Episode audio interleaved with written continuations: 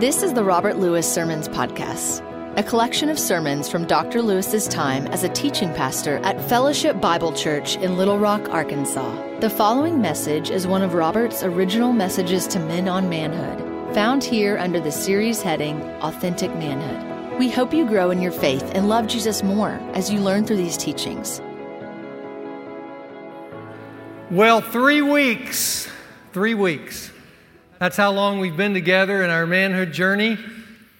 And I don't know about you, but uh, perhaps uh, in regards to the world of women, over these last three weeks, you feel you have felt like we've traveled about 300 miles. We've covered a lot of ground, haven't we? A lot of territory. And uh, for some of you, maybe uh, some of you younger men, the experience of the last three weeks has been been eye opening. If nothing else, you've learned one fundamental life changing truth, and that's this that living well with a woman doesn't just happen. Doesn't just happen. Living well with a woman is an acquired skill. That 2,000 years ago, the Apostle Peter uh, stated it in this way to live in an understanding way with your woman. Remember that?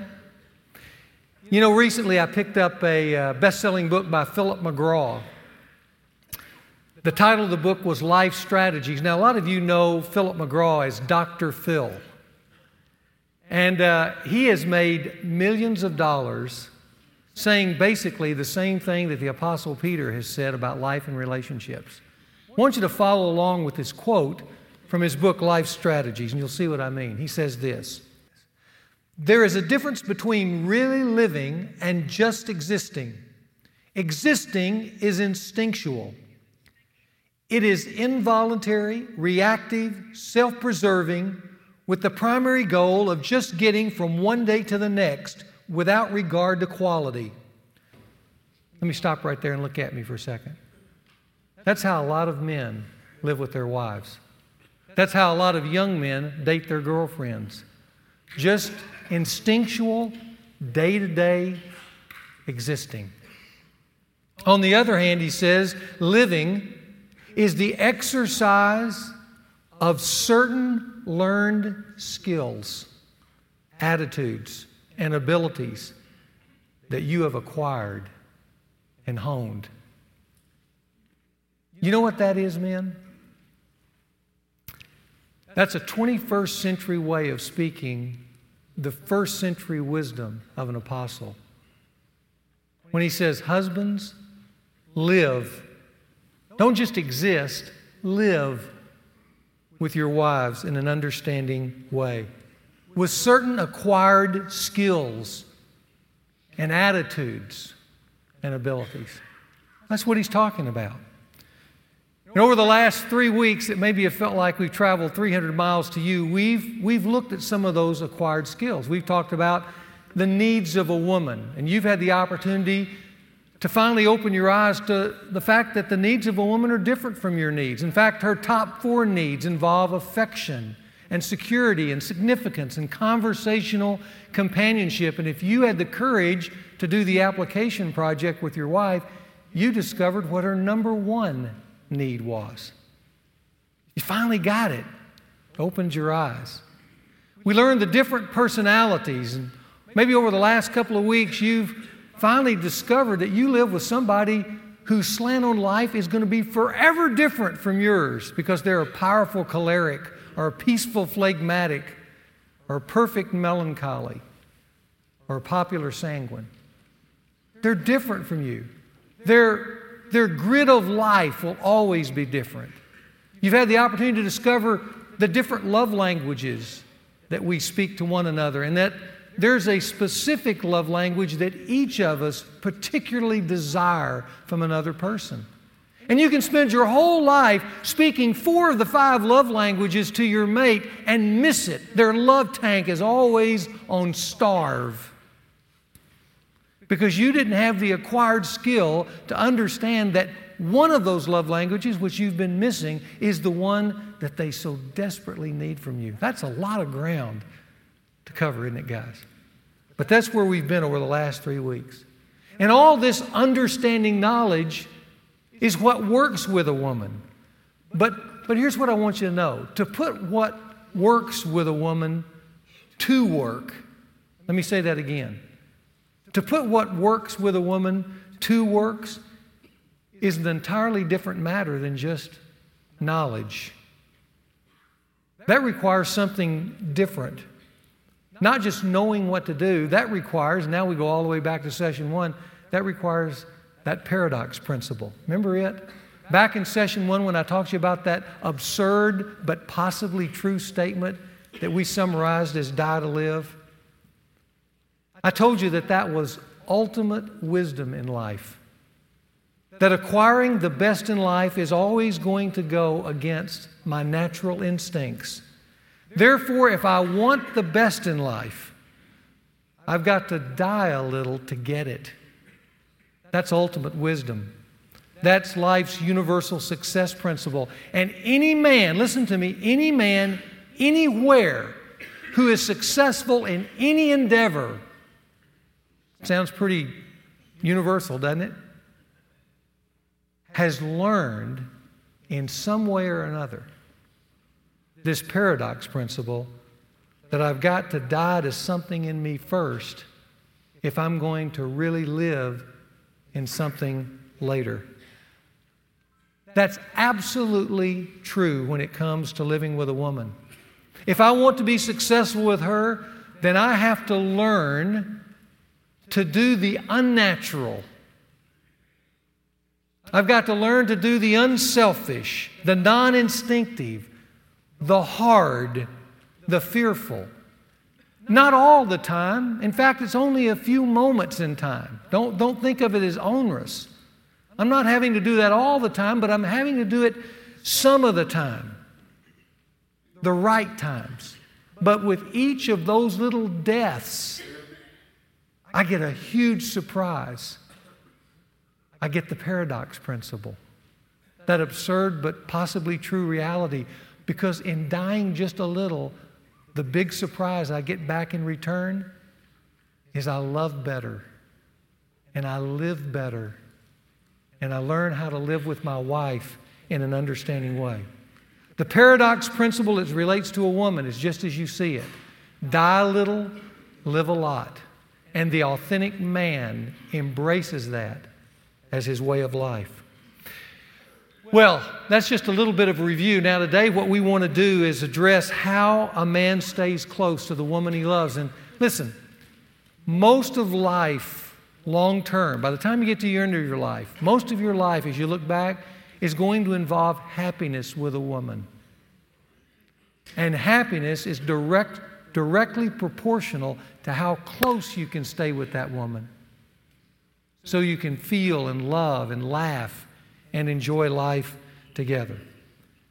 But this morning, I want to address three forces that are constantly trying to divide you from the woman you love. Three forces that are like wedges that come in between your relationship, and if not addressed over time, will slowly push you apart and keep you from the very thing that you so desperately desire. Here's the first of those. I'm just going to call it everyday conflict. And of course, we immediately identify with that because it is so common fights, spats, angry disagreements, misunderstandings that sometimes evolve into what I call culture wars. And that is why, where you're trying to get your culture to be adopted by her so that she'll give up her, her culture and join your country with your values and your taste. But I want to tell you guys, it'll never happen. You never dominate anyone. Even when you think you finally dominated them on the inside, they're still standing up. They're still resisting. And worst of all, when they do that, even when they give in, you may have won the battle, but you've lost the war because you don't feel close, do you? I call it everyday conflict. And here's the reality every relationship, every relationship is going to experience conflict. That's because two people are more than just male and female, they are background different. they are life experience different. And all those differences create in each person a unique set of expectations and values and perspectives that they carry into the relationship. And, and when you first, for you young guys, when you first enter into that relationship, many of those values and expectations stay hidden just beneath the waterline of the relationship. Until later on, they suddenly, like Jaws, come out of the water.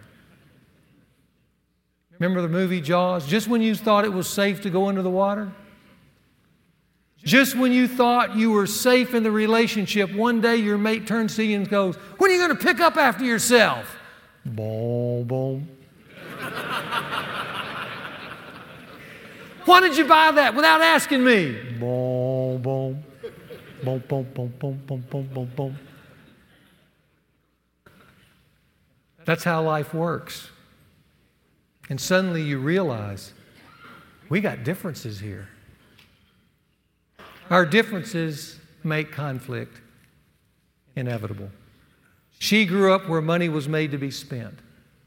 You grew up where money was made to be saved. She grew up where there was a place for everything.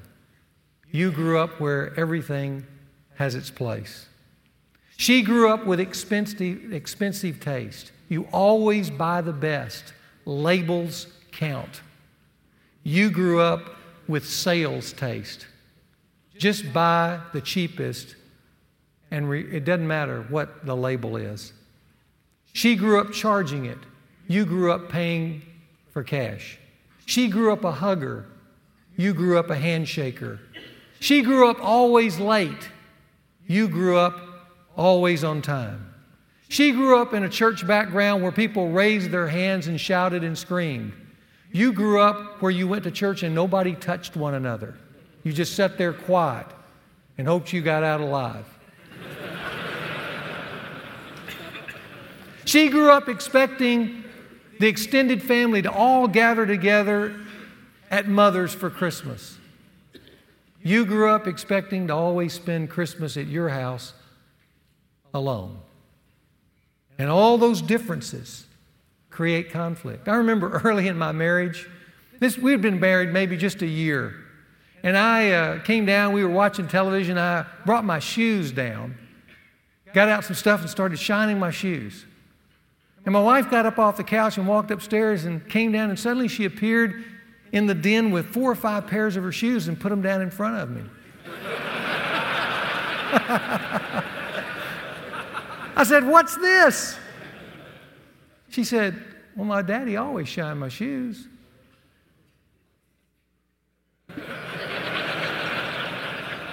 I wanted to say, Who's your daddy? but I didn't know that term then. All I said was, Do I look like your daddy? And I meant it as a joke. And she started to cry. And I got mad. And then we had a fight over shining shoes. So the question is not, will there be conflict? Did you shine yes, I did.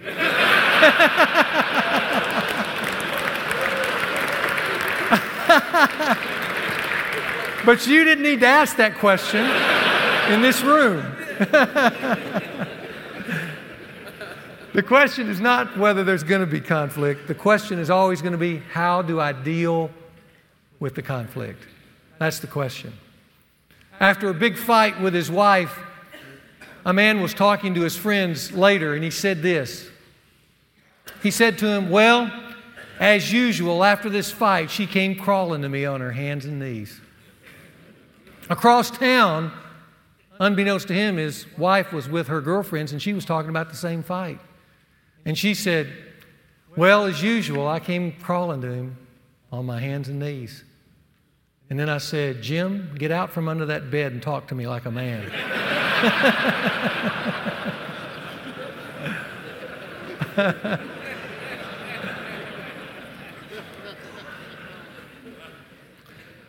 Guys, let me tell you something. Most couples do not handle conflict well for one reason.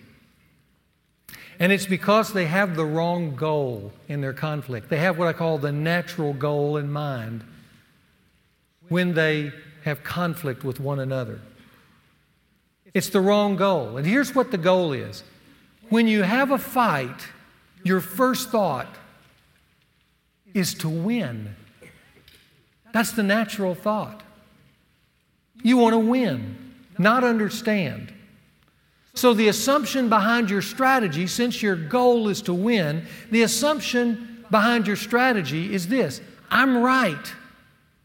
Why don't they understand that?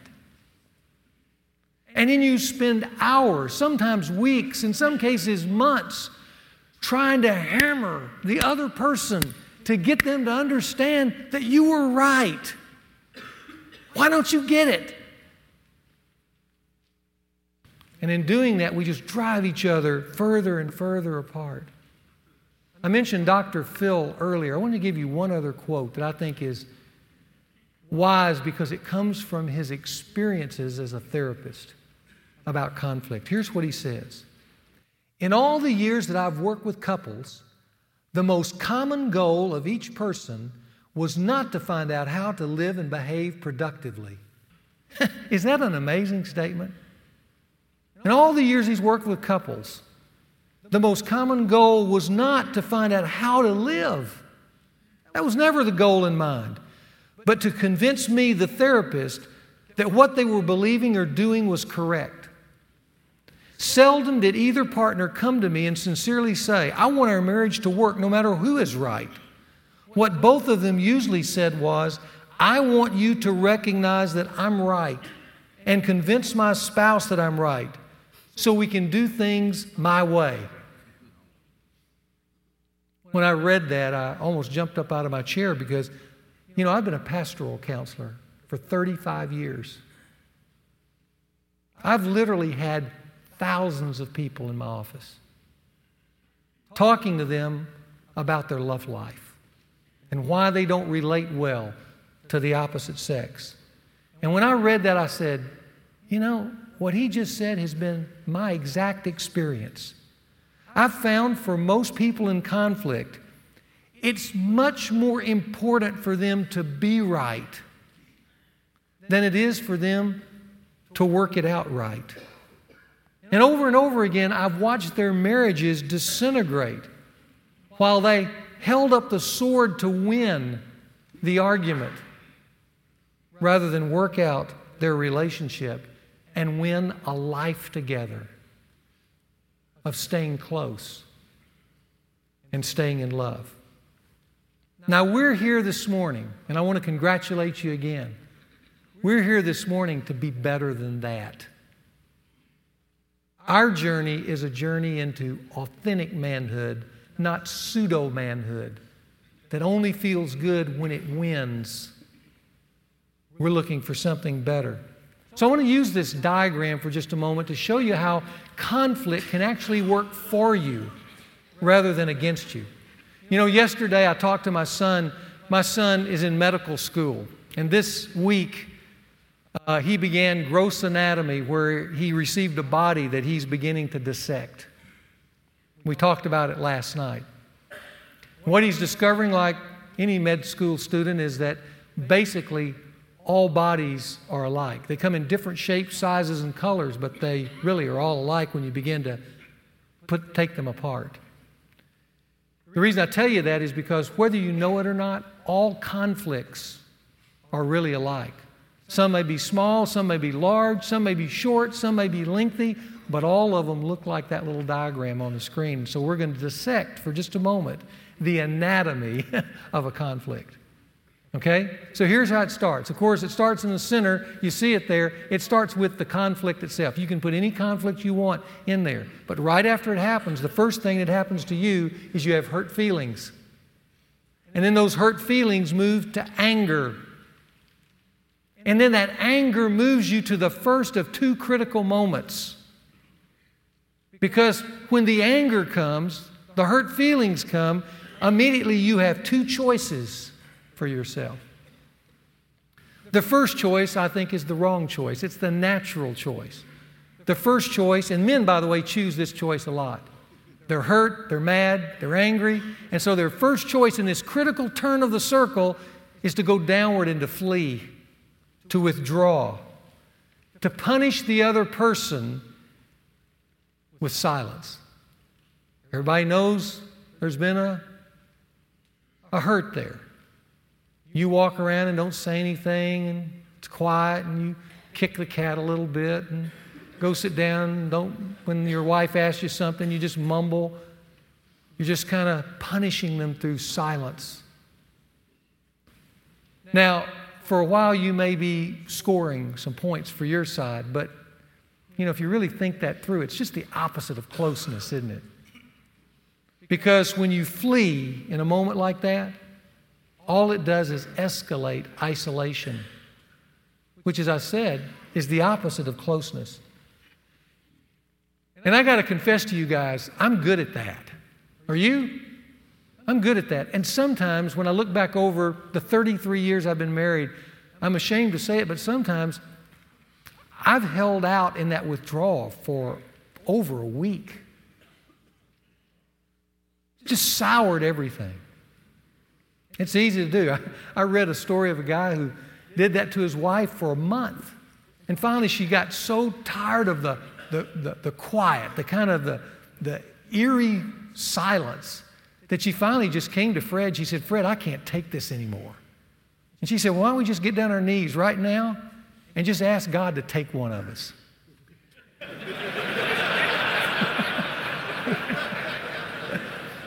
and he said, What then? And she said, Then I'll go live with my sister in Detroit.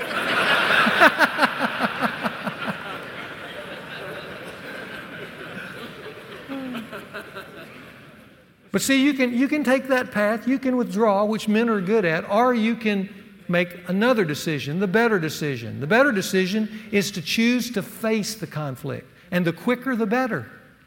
Now, in this moment of choosing to face the conflict, immediately you encounter the second of those two very critical decisions because you can take two paths at this point. Now that you've chosen to face the conflict rather than flee from it, you can take a, again what I think is the wrong choice, and that is to fight. See, you can choose to fight. Now, you know, I'm going to face this conflict, but I'm going to face it with the goal to win. And so I go back to my wife or I go back to my girlfriend and say, We're going to talk about this. But then in talking about it, what I really mean is I'm going to accuse her, I'm going to make demands, I'm going to put her down, I'm going to denigrate, because my goal is to get her to admit she was wrong. I'm in this to win. But as you guys have found, oftentimes in doing that, all that does is escalate the conflict. What started as just a little fight now grows into a much bigger war. Both of those decisions, wrong decisions, to flee or to fight, are what I call death spirals. And we've all fallen into those kind of exit ramps away from what conflict is supposed to do. It's supposed to, guys, believe it or not, conflict is supposed to work for you. But when we take these exit ramps, it works against us. There is a better choice. And the other choice is for me to kind of pull back, recognize the goal is not to win, and move into it in a different way. To just move into it with dialogue. Uh, it always starts this way hey, we need to talk. Let's talk. And if I'm doing that correctly, what I'm inviting the other person into is a dialogue, not a monologue and not a diatribe. A, mo- a dialogue where we can converse with one another because I'm really now in this to solve the problem, not win the battle. And out of that will come some good things. Out of that comes understanding. Out of that comes forgiveness. Out of that comes compromise. Those are all good things. And listen, if I achieve it, if I've made the circle and get to that point, then immediately two things happen that work for me. The first is the conflict is resolved. And the second thing is that we grow closer together. Remember, we come from two different cultures. But in this one little conflict, we've inched a little closer together with one another. We understand each other a little better. Our values become closer together. Uh, we, we feel a, a deeper sense of oneness. And over time, as a couple completes that circle again and again in a hundred different little areas, as they get to be 30, 40, 50 years old, their love relationship turns golden because they really do become one. Now look at that, that, that diagram just for a moment. That, that's, that's an important diagram to remember. That's the anatomy of a conflict. And here's the principle conflict can either grow you as a couple closer together, or it can force you further apart. You can flee. You can flee. You can fight. Or you can make this circle that you see here the circle of life. It can actually be the circle of life for you. Let me give you a key insight. Here's the key insight it's the wise couple who learns how to resolve conflict quickly and correctly. The diagram that you have on the front of your outline is the way to do it correctly. But we have to go back to ancient wisdom to understand that we need to do it quickly. Let me give you the words of another apostle. This is the apostle Paul. Here's how he says that you should deal with anger and conflict. In Ephesians 4:26 he says this, "Do not let the sun go down on your anger." Earlier in that text he said, "You can be angry. Anger is not a thing to be avoided. We get angry at times. Conflict is inevitable. But when it comes, Paul says, don't let the sun go down on your anger. My wife reminded me of that a number of years ago after we had had a fight. We had this fight, and I can't even remember what it was about, but I remember that uh, she wanted to engage me in the dialogue. And I decided to take the natural way, flee. So I said, I'm going for a jog. And I went and put my jogging stuff on, went out and jogged, and uh, came back. And when I came back, she was there kind of waiting for me, hoping I would talk, but I'd kind of hardened in the jog. Been there? So I walked past her, didn't say a word, walked back to take a shower.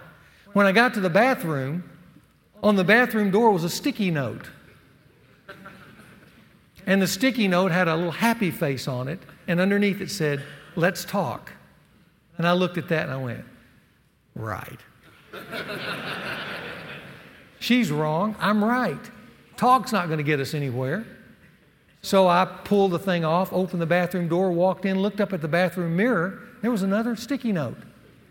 It had a happy face on it. And underneath it had the word, please. And I got to admit, I wavered just a little bit at that point. well, maybe I ought to do that. But seeing as I was in the ministry, and being in the ministry, you're always right, I said, nah, I'm going to wait it out a little further. So I went and got in the shower, turned on the shower, looked up, and there on the shower nozzle was a third sticky note. This time it had a face, but it wasn't a happy face. It had a mouth turned down, looking sour. It also had a little picture of a sun going down, and it said, You'll be sorry.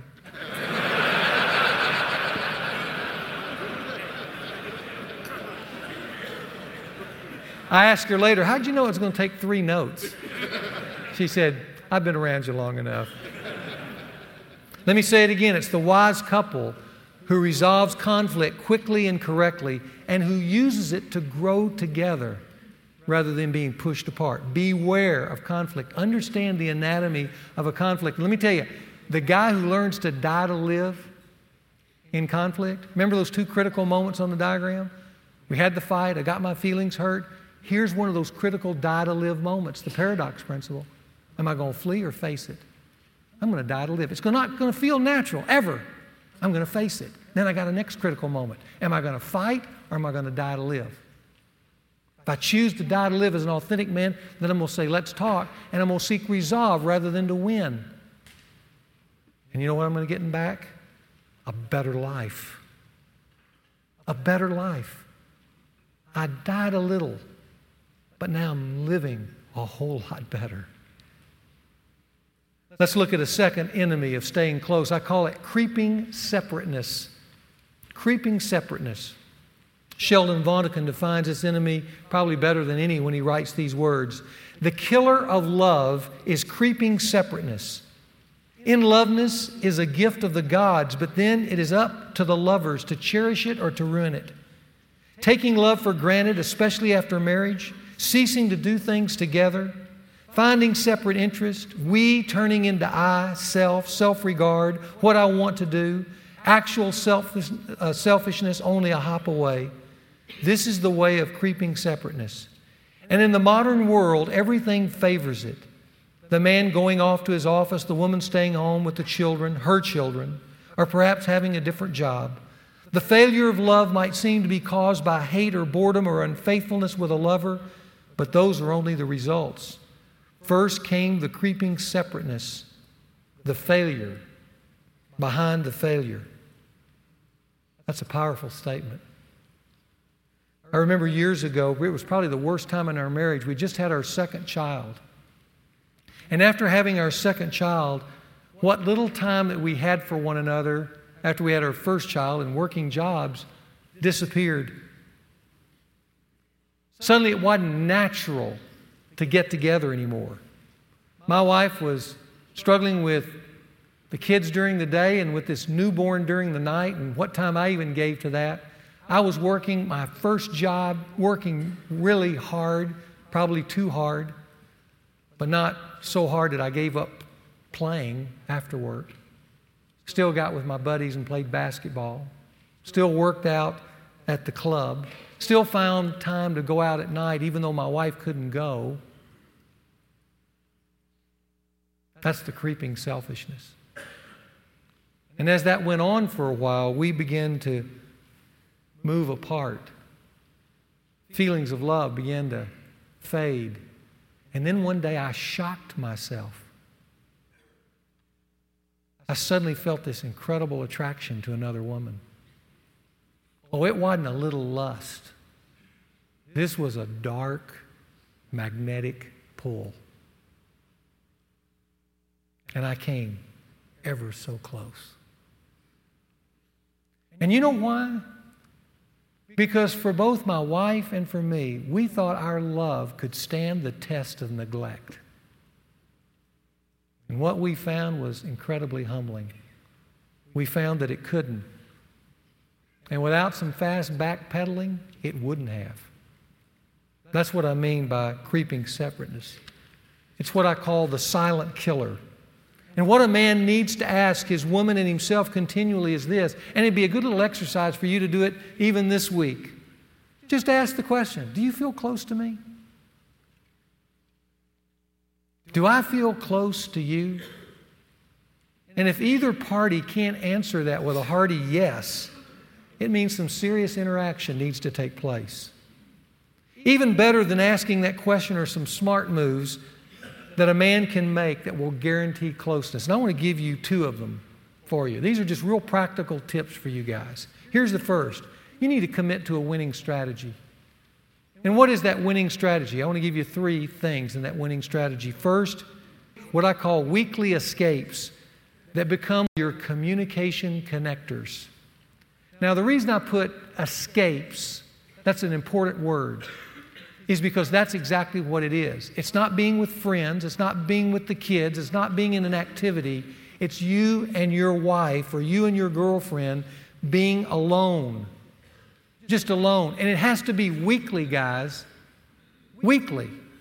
Some aloneness to catch up and process life together that meets the conversational need of a woman, which is one of her major conversation, I mean, one of her major needs, as you remember but it also meets a great need that you have, and that is to build into your wife correctly and to love her in a way that changes her life. Sharon and I began to do that years ago. We still do it. In fact, our most regular time is to go out on a Sunday night after all the activity of the week is over and there's the beginning of a new week ahead of us. And we'll slip away for coffee or dessert and spend uh, at least two hours together. Just talking, face to face, processing life and the problems that we face and the things that we're excited about. But let me tell you, it's a little, it's a little discipline but it pays huge dividends because you don't get surprised during the week of not knowing this is happening or not knowing that's happening or being unaware of that problem. It's great catch up time, and wise is the man who has these weekly escapes. Secondly, what I call monthly experiences that become your companionship keepers.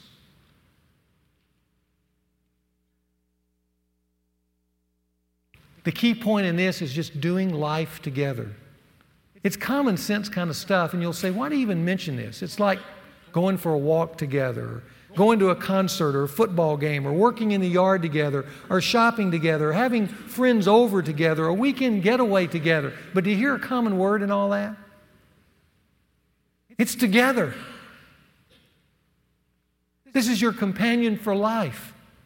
And yet, because of creeping self separateness, here's what often happens.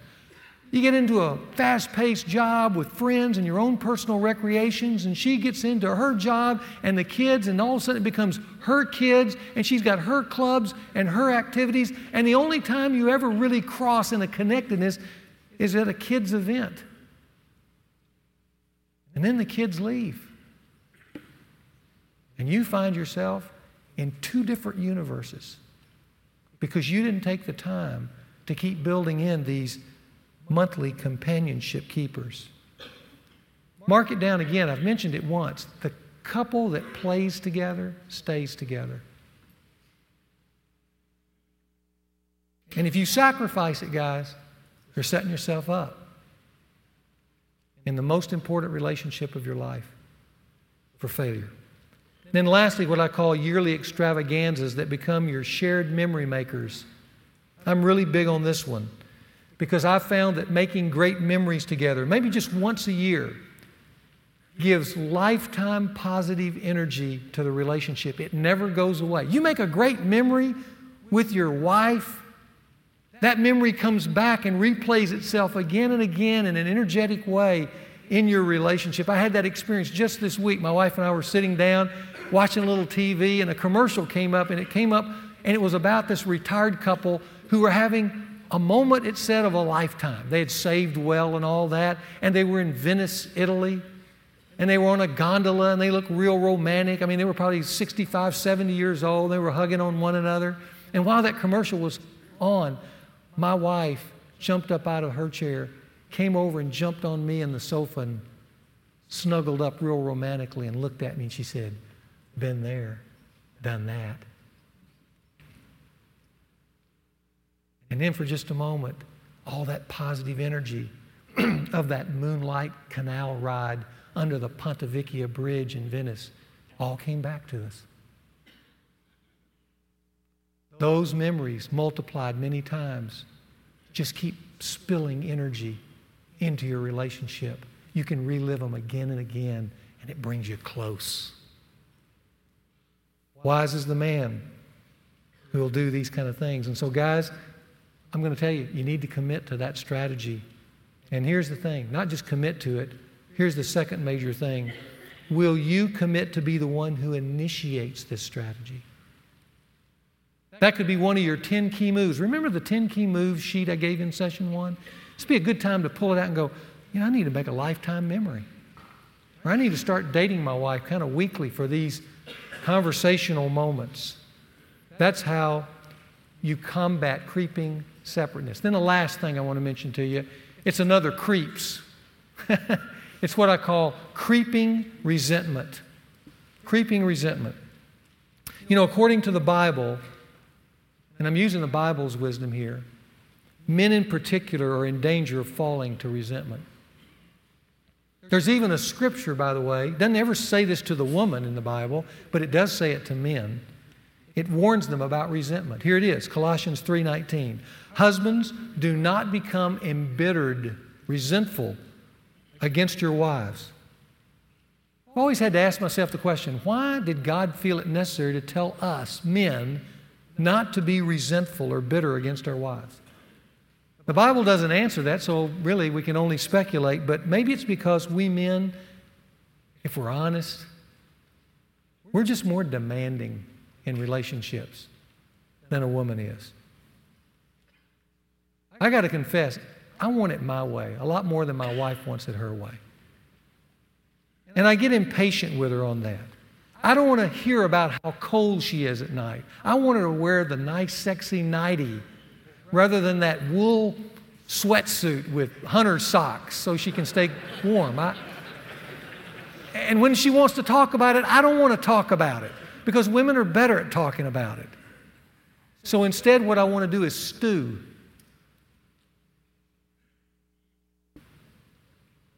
And get angry. And get bitter and resentful. That's, that's the natural tendency of me as a man. It's called creeping resentment. And if it builds up, the closeness dies. To keep my relationship with my wife or girlfriend rich, every man needs to ask this question What growing resentment, if any, and maybe there's not any, am I carrying towards my woman right now? Did you know that research tells us that of all the human emotions, resentment and bitterness is the most powerful and the most destructive? You start harboring that, and even if it's justified, not dealing with it will change you because here's what it does it makes you, whether you even know it or not, or aware of it or not, it makes you an unhealthy person and it become, begins to poison everything in a relationship and everything about you. Resentment is a, it, it's a cancer to closeness. So here are some smart moves a man can make to protect himself from this enemy. First, let me just move through them quickly. Right now, for every guy in the room, if you're in a relationship with a woman, right now, why don't you just look inside yourself and check your temperature towards her? If it's on warm, you're in good shape. But right now, if even in mentioning this, something comes to the surface and it starts feeling hot, and there's an issue there that you need to take note of. Is it how she handles the money? Is it she's not attentive to your needs? Is it she's unorganized and sloppy, not sexually responsive enough? But you don't have the courage to talk it through, so you're just stewing and thinking that if you stew long enough, maybe you can make it sense and put the jigsaw puzzle together and it'll be okay. But instead, it just keeps fomenting like Mount St. Helens pressure on you and ultimately on her. Check your temperature. Secondly, a smart move is write your resentment down in an I statement. Now, this is going to sound a little bit like psychobabble, but it's, it's probably the most important thing in the smart move. Because if you're going to talk about it, you need to know how to talk about it. And in order to talk about it, whatever you're feeling hot about, you need to put it into an I statement. Because that will serve you in the opening of the dialogue. Here's what I mean by that. Instead of saying, Look at this Visa bill, you're a financial first grader. You're trying to run us into bankruptcy? You can start that way. Or you can sit down in a calmer moment and write it out into an I statement and just simply say this Honey, let's sit down. You know, I'm very uncomfortable about where our money's going. We need to talk about it. That's a better way of entering into the dialogue. You can say, You know, you don't care about me. All you care about is the kids. I'm working my rear off and I don't get anything. You can start there. Or you can say, in a calmer moment, you know, honey, I need your support. I feel alone. I need you. We can get there from there. That's what I mean. It's a critical moment in the smart moves, this I statement. And once you have it, then you communicate it. That's the third step. In a discussion in a safe place where you and your woman have time to talk. And then as you talk, what you're seeking is not to win. You're seeking to get close. You're smart. You're an authentic man now. So you're seeking a resolution you both can live with. Because just like in politics, marriage is the art of compromise. And I can tell you, as a counselor, as a professional counselor, nine times out of ten, when you have that dialogue and you and your wife find a compromise and meet each other in the middle, Nine times out of ten, for those objective observers, that's the right spot to be. That's the right place to be. That's probably the correct answer. One thing I can assure you, you meet them halfway, it's better than no way, isn't it? And then finally, let's just say in a few cases you can't. You can't get agreement. If you can't work it out by yourselves, then you need to seek mutually agreed upon outside help immediately. That may sound like a, boy, that sounds strong. But resentment is just that dangerous. And going to this level of saying, you know, I love you too much to let this thing keep growing in me. You're the man. Look into her eyes and say, I, I want to be close to you, and I'm going to do whatever's necessary. I'm going to help us. We need to do whatever is necessary. Invite whoever is necessary into this thing to help us stay close for a lifetime. Well, guys, there you have it. Three forces that drive that loving feeling out of us for one another, and three ways to combat these enemies of closeness. But here's what I want you to know at the end remember the paradox principle. You will have to die a little for these three ways that I've given you today to work for you. You're going to have to die a little. But then listen, everybody look up here for a moment because we're finished. But then listen, nothing over a lifetime is sweeter, more fulfilling, more satisfying, more at a deep level happy than staying close to a woman that you love for a lifetime. Isn't that right? Now, next week, next week, next week, we're going to take on a man's favorite subject and his number one recreation sex. Okay? So I know you'll not want to miss that.